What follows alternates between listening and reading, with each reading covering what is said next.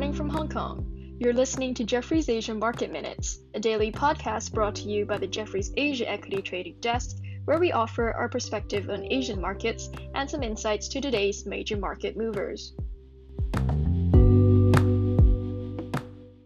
Good morning. This is Jefferies Asia High Touch Sales trading out of Hong Kong. My name is Chloe Lam. Overnight, we had the FOMC where Powell asserted that purchases aren't about to be trimmed.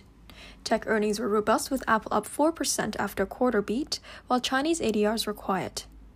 Back in the region in Asia, markets are generally quieter with Japan out on a holiday and Southbound Connect closed leading up to the Golden Week. But Hong Kong is holding up fine, up 64 bips, led by insurers, energy, and earnings names.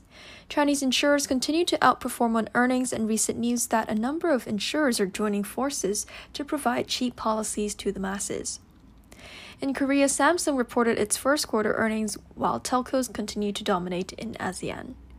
In India, the Nifty had a sharp 3% up move over the last few days and broke through 14,800 resistant levels back to pre COVID second wave levels. Moving on to research. Johnson Wan becomes more positive on steel and expects steel prices to play catch up in China. While Xu Jin, our bank's analyst, has latest on CCB and China Everbright Bank, also the latest after Hong Kong Exchange reported earnings, which were largely in line, but she also sees downside risk in the name.